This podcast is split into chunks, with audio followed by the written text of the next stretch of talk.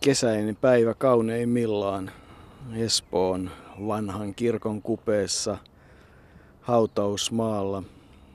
Yksi niitä hautakiviä, jonkalaista en aiemmin ole elämässäni nähnyt. Metallia, graniittia, metalliset kohokirjaimet, kauniit kukkaistutukset. Mutta siinä ovat vierekkäin isä ja poika, toisilleen monellakin tavalla läheiset. Suomalainen ralliautoilija Henri Toivonen on kuollut. Toivonen kuoli hänen autonsa sytyttyä ulosajon jälkeen tuleen Korsikan rallissa 18 erikoiskokeella. Toivosen kartanlukija Sergio Cresto menehtyi myös onnettomuudessa. Reilut 21 vuotta sitten tässä paikalla oli noin 500 saattajaa saattamassa Henri Pauli Toivosta haudan lepoon Korsikalla menehtynyt ehkä kaikki aikojen lahjakkainta suomalaista rallikuljettajaa ja ralli- ja ratakuljettajaa ei tiedä koskaan mitä hänestä lopulta olisi tullut. Silloin toukokuussa 16. toukokuuta 500 saattajaa aivan liian aikaisin menehtyneen Henrin kävivät tähän saattamassa ja isä Pauli sitten pari vuotta sitten, reilut pari vuotta sitten loppui hänen päiväluksensa, ei niin dramaattisesti, vaan ihan, voiko sanoa ajallaan, mutta hänen poikansa Henri siis menehtyi Korsikalla ja se on yksi näitä suomalaisen urheilun ja, ja ennen kaikkea autourheilun traagisimpia hetkiä. Niin jotenkin tulee mieleen se käynti Sao Paulossa Morumbin hautausmaalla. En tiedä onko kuinka kaukaa haettu, että ralliautoilun Ayrton Senna ja onko sitten Ayrton Senna Formula 1 maailman Henri Toivonen, mutta jotain samanlaista näissä kahdessa nuoressa miehessä oli. Ei 30 ikävuotta nähnyt Henri Toivonen tällä hetkellä 50 paikkeilla olisi, jos olisi tässä tilanteessa saanut elää. Niin, mäkin olin käynyt siellä, kuten sinäkin siellä Ayrton Sennan haudalla Sao Paulossa. Se on siinä aivan slummialueen vieressä, kaunis hautausmaa keskelle sellaista suurta nurmikumpua. Sinne Ayrton Senna on haudattu. Ja kyllä silloin, kun Henri Toivonen kuoli, niin hänestä muun muassa Martin Holmes, tunnettu rallikirjailija, kirjoittaja, teki James Deania mukaan Rebel with a Cause. Hän ei ollut without a cause, vaan hänellä oli syytä olla kapinallinen. Häntä pidettiin tämmöisenä ralliautoilun kapinallisena. Henri Toivonen Tietysti näin jälkeenpäin on aika helppo sanoa, että, että olisi, olisi ollut ennustettavissa se, miten hän menehtyy, koska Henri rallikuljettajana hän, hän etsi koko ajan rajoja, mutta ei osannut silloin nuorena vielä tavallaan niitä kunnioittaa, vaan meni monta kertaa yli niistä ja ajoi, ajoi useitakin pahanlaisia ulosajoja. Pahin oli ennen tuota kuolemaa johtanutta ulosajoa varmasti vieresellä saarella Sardiniassa, jossa hänen kolme niskanikaamaansa murtui ja hän joutui toipumaan sitä pitkään, mutta palasi jälleen takaisin ja kunnes tapahtui tuo kohtalokas toinen viidettä vuonna 1986 Korsikalla. Kukaan ei oikein vieläkään tiedä, että miten tuo onnettomuus syntyi, mutta siitä on käyty yli 20 vuotta spekulaatioita. Niin itse asiassa se vuotta aikaisemmin sattunut Costa Esmeralda rallin, Sardinian rallin onnettomuus kyllä ehkä jonkin verran muutti Henri Toivosta. Hän jollakin tavalla silloin ehkä tietyllä tavalla näki sitä ajotapaansa, sitä rauhallisuutta ja joutui pohtimaan asioita toisella tavalla, mutta se toinen viidettä tapahtuma kaiken kaikkiaan siellä Korsikalla, siellähän on marmorinen pieni muistolaatta. Ja koko sen päivän tapahtumat on, on yksi sellainen mystisyys. Ainoa mikä silmiin tulee on se videonauhan pätkä, jossa näkyy tieltä luisuva auto ja sen jälkeen vain tuli meri ja sitten muutaman sekunnin kuluttua kaikki on ohi.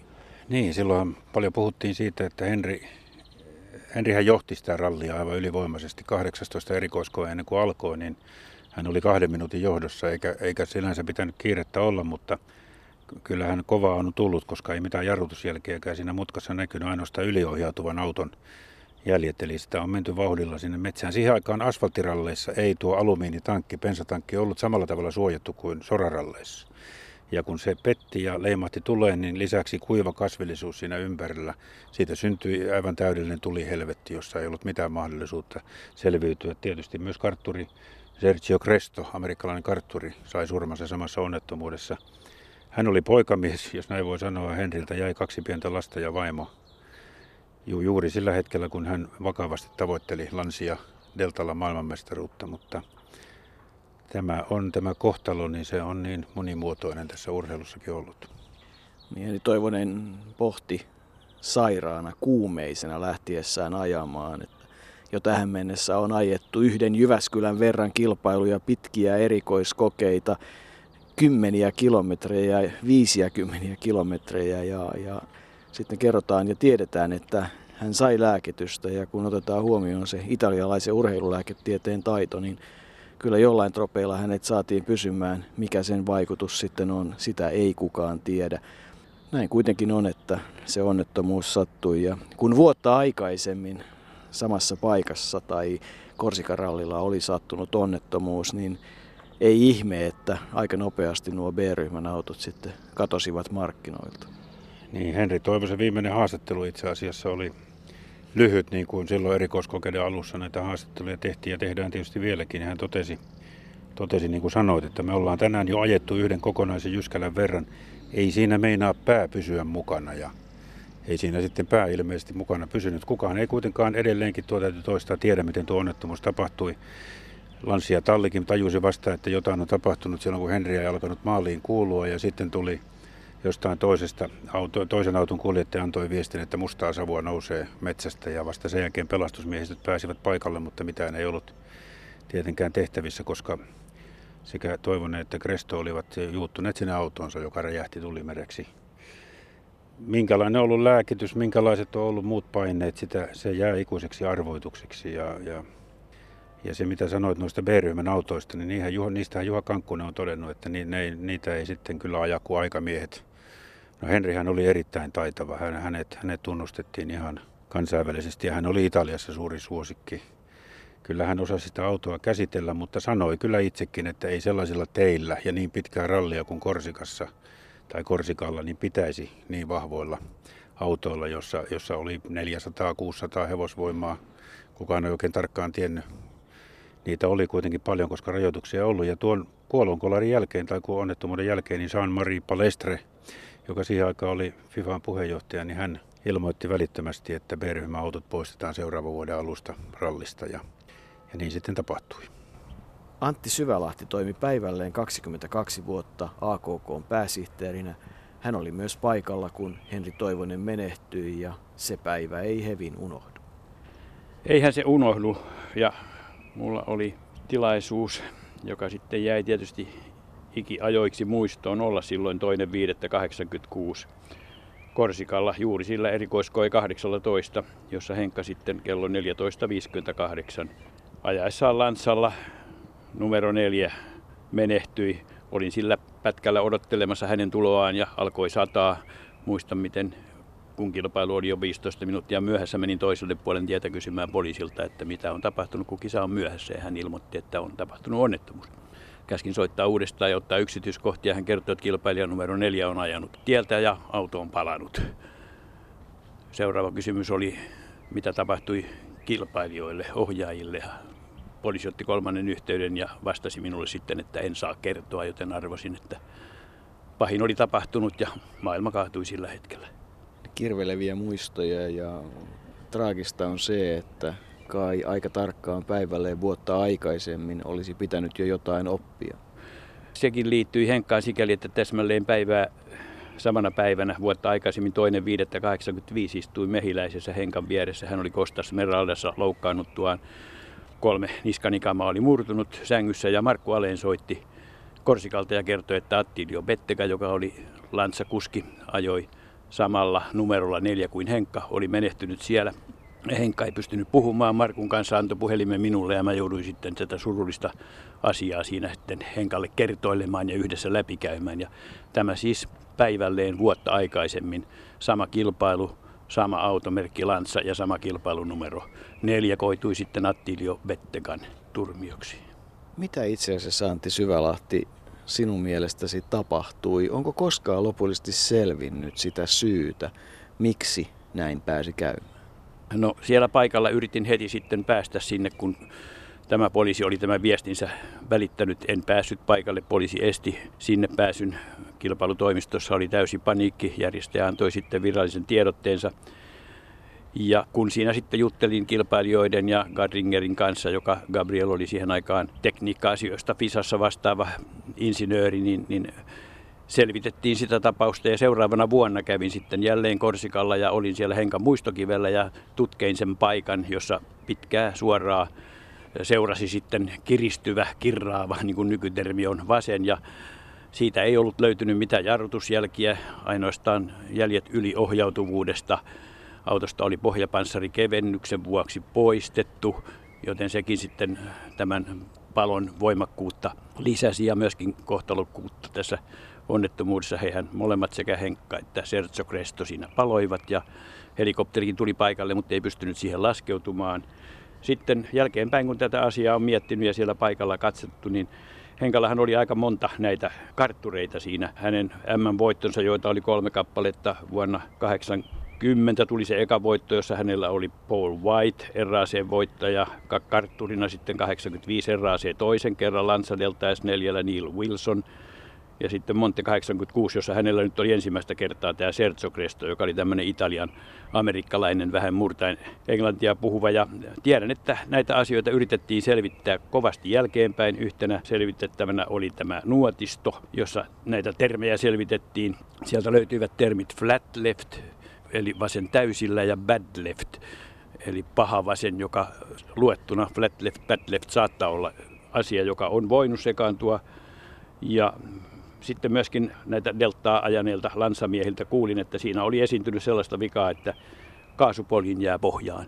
Ja kun katsoi sitä suoraan, mistä tultiin ja tiesi sen vauhdin, millä siihen tulee, niin tämmöisen kaasupolkimen jääminen pohjaan olisi tietysti täysin kohtalokas homma.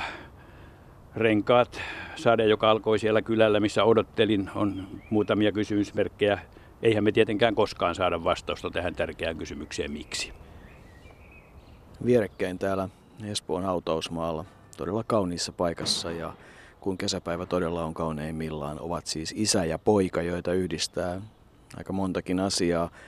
Se, että molemmat ovat voittaneet Monte Carlo-rallin 20 vuoden välein. Pauli Toivonen vuonna 1966, kun sitten minit hylättiin, mutta yhtä kaikki hänen toi Citroenia voittoon ja yhdistää se, että oikeastaan tragikoomista, että Pauli Toivonen ei halunnut, että Henri ajaa radalla, koska hän pelkäsi poikata menehtyvän rata-autoilijana ja sitten poika menehtyy ralliautoilijana. On jollain tavalla minusta traagista, kun pikkupoika Henri Keimolassa ajeli ja, ja hän oli lupaava oikeastaan ratakuljettaja. Isä oli sitä mieltä, että Formula v suurempia autoja hän ei radalla saa ajaa, mutta Henri Toivonen ehti kokeilla jopa Formula 1, sen ajan Formula 1 ja Kyllä varsin monelle varmasti on tuttu Jordan Talli ja Eddie Jordan ja Eddie Jordanin lausunnut, että hän ei tiedä, olisiko Henri Toivonen voittanut maailmanmestaruuden Formula 1, mutta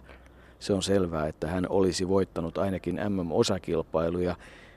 Kyllä se isän kova koulutustyö ja se isän halu, että pojasta tulee auton ratin kääntäjä, se oli, se oli suvun ja hänen halunsa. Se toteutui ja kukaan ei tietysti toivo, että se olisi loppunut tuolla tavalla. Monte Carlon ralli päättyi tänä aamuna suomalaisittain voitokkaasti. Viiden parhaan joukossa oli neljä suomalaista. Seuraavassa kisan voittaneen Henri Toivosen naatoksia. Joo, nyt on niin olisi lottovoito saanut. Tämä, tota, tämä oli semmoinen kilpailu, että se alkoi oikein, oikein hyvin ja, ja sitten ajettiin se autokolla tai kolari tuolla matkalla ja sen jälkeen mä en uskonut edes, että pystytään jatkamaan. Mutta tota, meidän mekanikot teki niin loistavan työn laittamalla tuon auton kuntoon ja että pääsi yleensä jatkaa. Että oikeastaan siinä sitten löytyi semmoista taisteluintoakin yrittää, yrittää tuota voittoa. Ja kyllä mä täytyy sanoa, että ei tämän paremmalta nyt tällä hetkellä voi tuntua. Näin sanaili Monte Carlo rallin tämän vuoden voittaja Henri Toivonen Monakon rantabulevardin voittaja korokkeella satojen lehtimiesten radio- ja televisietoimittajien puristuksessa. Ralliautoilun tämän vuoden maailmanmestaruussarja alkoi paremmin kuin kukaan uskalsi toiveissaan odottaa. Kolmoisvoitto kilpailusta, jossa mukana oli kaikki huipputallit ja kuljettajat. Ei ihme, että Henri Toivonen, Timo Salonen ja Hannu Mikkola pystyivät nostamaan kädet ylös voittajakorokkeella ja julistamaan Team Finlandian menestystä. Kunkin kuljettajan ajopukuahan koristaa Suomen lippu ja teksti Finmade. Suomi on siis jälleen kerran ajettu maailmankartalle ja tosi tehokkaasti. Ja jotta menestys ei suinkaan olisi ollut vain näiden kolmen kuljettajan varassa, Juha Kankkunen ajoi kilvassa viidenneksi. Henri Toivonen nousi voittoon tuhkasta kuin Phoenix-lintu. Auto tuhoontui kolarissa matkataipaleella ja huolto rakensi auton lähes romukasasta jälleen toimivaksi. Kolarissa kolhintunutta jalkaa lääkärit hoitelivat kaiken matkaa ja kiitokseksi tästä Henri todella toi voiton tiimille palkkioksi. Kuulemiin Monte Carlo rallista. Niin Henrihän pikkupoikana muisteli itse asuneensa tavallaan Keimolassa päivät. Evät oli mukana ja isä haki sitten illalla pois. Hän siellä kartingautoilijana aloitti, eli, eli sieltä mistä niin monet ovat aloittaneet. Ja nimenomaan tämä, tämä Henri oli alun perin rata-autoilusta, tai hänen harrastuksensa lähti rata-autoilusta, niin se myös johti siihen, että hän oli kyllä ensimmäinen näistä suomalaisista huippurallikuljettajista, joka menestyi myös asfaltilla. Tosin voittihan Markku Aleen Korsikarallin jo vuonna 1983 ja sitten 1984 perään, mutta, mutta Henri oli vähän kuin Sebastian Lööp, joka hallitsi hyvin sekä asfaltin että, tai oli nopea sekä asfaltilla että, että soralla ja, ja sitten tietysti niin kuin kävi, niin vähän voisi ironisesti sanoa, että liiankin nopea, mutta tuo rata tausta varmasti siinä oli, oli tärkeä ja, ja kuten puhuit Eddie Jordanista, niin Henri itse monesti totesi, että on erittäin vaikeaa. Välillä tuntuu päässä siltä, että pitäisi kokeilla tuota rata-autoilua kuitenkin ja, ja jättää ralli vähemmälle, mutta varmasti hän olisi sitä jossain vaiheessa kokeillutkin, jos olisi saanut jatkaa, mutta ralli oli kuitenkin sitä isälle tärkeämpi ja, ja, ja isälle oli, oli koko Henrin ura hyvin tärkeä. Jotkut ovat joskus sanoneet, että ehkä vähän liiankin tärkeää, että painostus oli myös jonkun verran kovaa sieltä. Tosin Henri itse on aina sanonut, että heidän suhteensa oli oli isän ja pojan sekä valmentajan ja valmennettavan suhde oli aina erittäin hyvä ja määrätietoinen, mutta oliko se sitten liian määrätietoinen, kuka sen tietää? Näin kai niitä huippuja sitten kuitenkin syntyy ja kyllähän se tosiasia on, että ne toisen ja kolmannen polven urheilijat ja menestyjät kaikilla aloilla, ne tulevat esille, mutta eihän tuo Henri Toivosen menehtyminen rallionnettomuudessa nyt jälkikäteen viisastellen sillä lailla tietyllä tavalla yllätä, koska aika moneen otteeseen hänen urastaan lukiessa tulee esille rajuja ulosajoja, jopa niin, että tallipäälliköt ovat sanoneet, että hän on kyllä äärimmäisen nopea, mutta en antaisi hänelle autoa. Se, se kyllä kuvaa sitä, että limiteillä mentiin ja nimenomaan nopeilla osuuksilla, niin kuin todetaan, niillä Henri Toivonen oli omia. Niin, Walter Röhlhän oli just yksi noista tallipäälliköistä tai kuljettajista, joka totesi, että, että, että kyllä hän on mahtava kuljettaja, nopea kuljettaja, mutta jos oli niin tallipäällikkö, niin en antaisi hänelle autoa, joka ehkä oli sitten tuommoille myöskin taloudellinen ajatus hänen, hänen päästään, että ei pelkästään ollut kysymys siitä riskistä, vaan siitä, että riski myös auton rikkoutumiseen oli suuri. Henri oli nopea ja nimenomaan eh, Pauli Toivosen ohjauksessa ja muuta hän oppi, oppi tarkkaan sen, että, että missä nuo rallit voitetaan. Eli silloin kun tullaan nopeilta osuuksilta jarrutustilanteisiin, niin se on ihan sekunneista kiinni, missä kohin osaat jarruttaa niin, että siinä niitä voittoja tuli nimenomaan näillä B-ryhmäautoilla, joilla, joilla sitten tultiin todella kovaa, mutta sitten piti osata myös jarruttaa ja, ja näin voi sanoa, että ainakin toinen päivä toukokuuta 86, niin tuo jarruttaminen ei sitten onnistunut. Niin syheröä ajaa kuka vaan, mutta kuka tulee ränniä, 200 soraränniä, siinä on hyvä kysymys. Herin Toivonen voitti siis urallaan kolme MM-rallia. Hän voitti RAC-rallin kahdesti ja Monte Carlo-rallin. Eli hän on kyllä voittanut ne kilpailut, jotka monella tavalla ovat niitä, mitä rallimaailmassa kovimpina pidetään. Ne Walesin ja siihen aikaan koko Iso-Britannian karmeimmat metsätiet, liukkaat ja sitten nuo Monte Carlon vuoristorännit turineineen, niin ne ovat ne. Ja kyllähän tietysti se, että isä ja poika voittaa saman kilpailun, niin onhan siinä tietysti oma erikoisuutensa. Niin 20 vuoden välein itse asiassa. Ja, ja, ja vaikka mainitsitkin, että Pauli Toivosen voitto tuli, tuli minien hylkäämisen jälkeen, mutta voitto on voitto. Urheilussa pitää sääntöjä noudattaa ja tuomarit määräävät, ei siinä mitään. Se oli kova kilpailu se Monte Carlokin, minkä Henri Toivonen voitti. Silloinhan suomalaiset ottivat kolmoisvoiton. Hannu Mikkola oli siinä kolmas, mutta Mikkolat, Alenit, Kankkuset olivat jo paljon jääneet viimeisenä päivänä, kun nimenomaan Timo Löysä Salonen ja Henri Toivonen kamppailivat tuosta voitosta. Ja, ja Salonenhan johti sitä rallia, mutta sitten yhdellä erikoiskokeella Henri Toivonen voitti häntä peräti 48 sekuntia Monte Carlossa. Ja, Ja se on kova ja hän on itse muistellut, miten, miten valtavat suosio-osoitukset tulivat sitten Turinilla, joka oli aivan täynnä ranskalaiskatsojia ja varmasti muitakin joukossa. Ja, ja se oli todella juhlaa ja Henri, Henri siihen voittoon tuli. Timo Salon oli toinen ja Hannu Mikkola, joka oli Henri Toivosen isänsä ohella, mutta, mutta ehkä kuljettajana Henri Toivosen tällainen idoli, niin oli siinä kolmas. Ja mä muistan kyllä hyvin, suomalainen kolmoisvuotta Monte Carlossa, niin se oli autourheilun ja miksei koko suomalaisen urheilun juhlaa. Komia näkyy, kun kolme suomalaista ranskalaisten omassa rallissa, jota vaikea aina on valloittaa, olivat kuitenkin podiumilla. Niin, jos monesti Jean Todt on halunnut suomalaisen voittavan, niin kuin nyt sitten Kimi Räikkösen ajassa Ferrari-tallissa, niin silloin hän erityisesti ei toivonut Henri Toivosen voittavan. Väärä merkki voitti Jean Todin mielestä. Tämä, niin kuin sanottiin tuossa alussa, tämä hauta on kyllä hyvin erikoinen, mutta kaunis paikka. Vihreän nurmen keskellä, tasaisen nurmen keskellä. Pojan Henrin haudalla on tuollainen ikään kuin tähti ja, ja siinä on sitten tuollainen sakara. En ihan varmasti osaa sanoa, mitä tuolla kuvataan. Ja sitten hänen nimensä on todella tuonne koho metallikirjaimin tuohon laitettu. Syntynyt muuten Jyväskylässä yhdeksän vuotta sen jälkeen, kun minä synnyin. Eli ollaan Jyväskylän poikia oltu molemmat.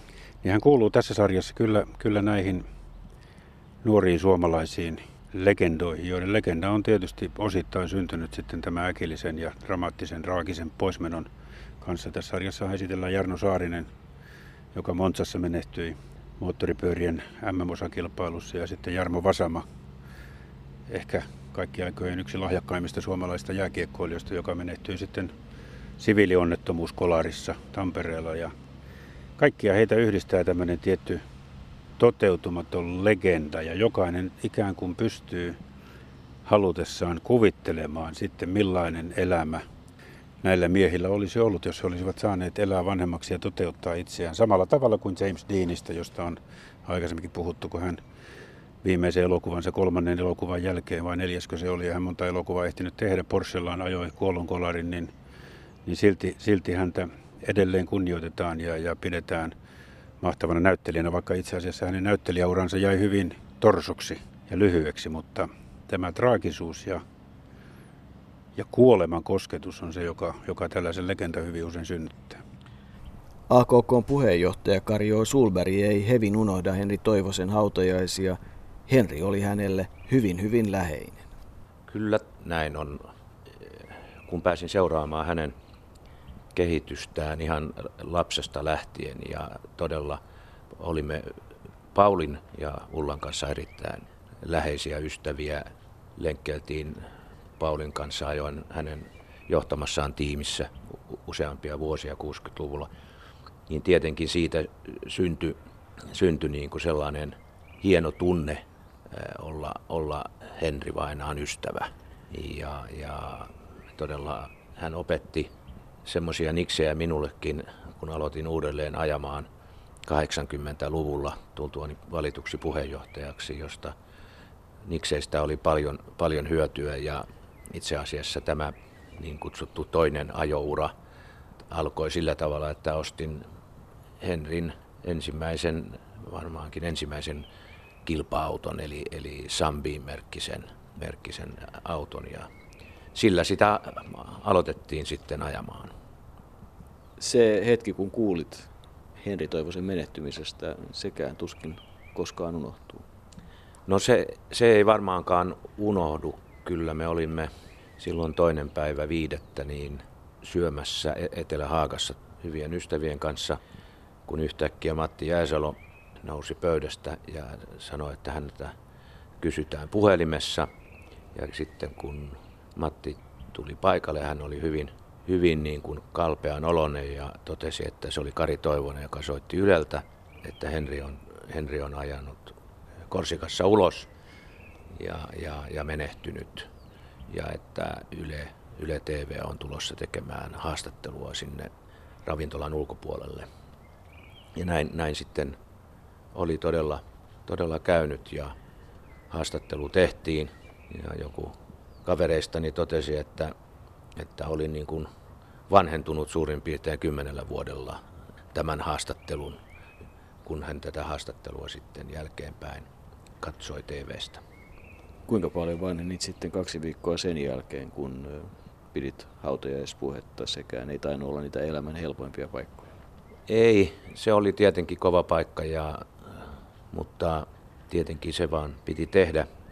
Paljon tuli mietittyä, mietittyä asioita silloin, kun sitä puhetta valmistelin ja kohtalaisen kunnialla siitä selvisin, en tosin ihan loppuun asti pystynyt puhumaan, vaan, vaan joudun keskeyttämään sitten sen puheen siinä ihan loppuvaiheessa ja menin vaan halaamaan, halaamaan sitten Paulia. 500 henkeä kokoontui Espoon vanhan, vanhaan kirkkoon hautajaisiin ja, ja Henri Toivosen muisto siellä elää. Henri oli kuitenkin ilmeisesti luonteeltaan eteenpäin katsova ja iloinen ja avoin persoona.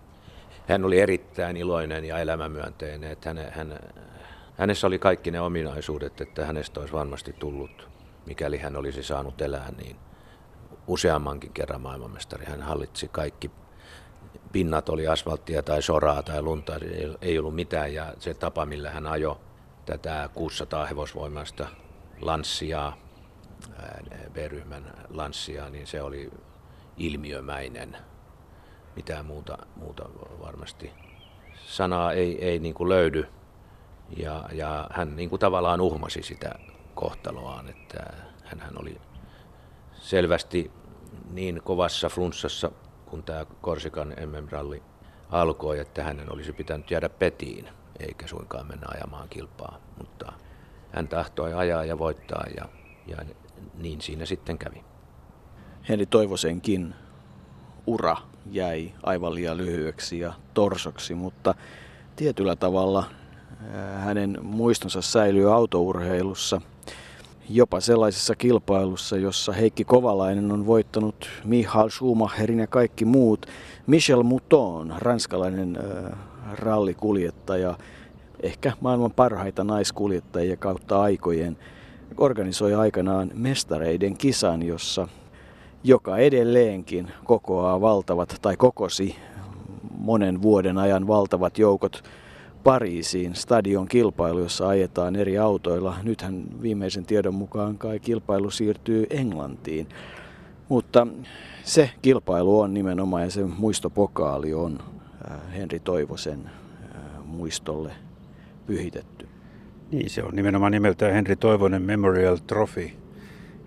Eli muisto palkinnosta siellä kilpaillaan mestarien ajossa. Se jää aika usein nykyisin pois jo sitten, kun siitä puhutaan. Ei, ei muista sitä, mutta todellakin tämä Michel Muton, jonka mainitsit, joka ensimmäisenä naisena on voittanut maailmanmestaruusrallin, niin hän, hän sen organisoi ja sitä edelleenkin ajetaan. Ja, ja sitten tuota, on niitä muitakin. Henri Toivonen Grand Attack Trophy, josta ajetaan myös kilpaillaan silloin tällöin. Eli kyllä Henri Toivonen muistetaan ja, ja Italiassa ja samoin kuin Englannissa – hän on kyllä erittäin muistettu autourheilupiireissä. Hänen ansionsa tunnustetaan ja, ja tuota, tiedetään se, että hän oli lahjakas. Ja hänen tietysti veljensä Harri, joka on ajanut MM-tasolla oikeastaan kaikissa luokissa ja ajanut myös kaikilla, autotyypeillä käytännöllisesti katsoen, jatkoi sitten uraa, mutta voin kuvitella kuinka kova paikka Harrille ja monelle muulle on ollut se 16. päivä toukokuuta 1986 tällä paikalla niiden kirkonmenojen jälkeen, joiden musiikkivalinnasta se John Lennonin sitten myös traagisesti menehtyneen Yesterday varmasti jäi monelle pitkäksi ajaksi soimaan.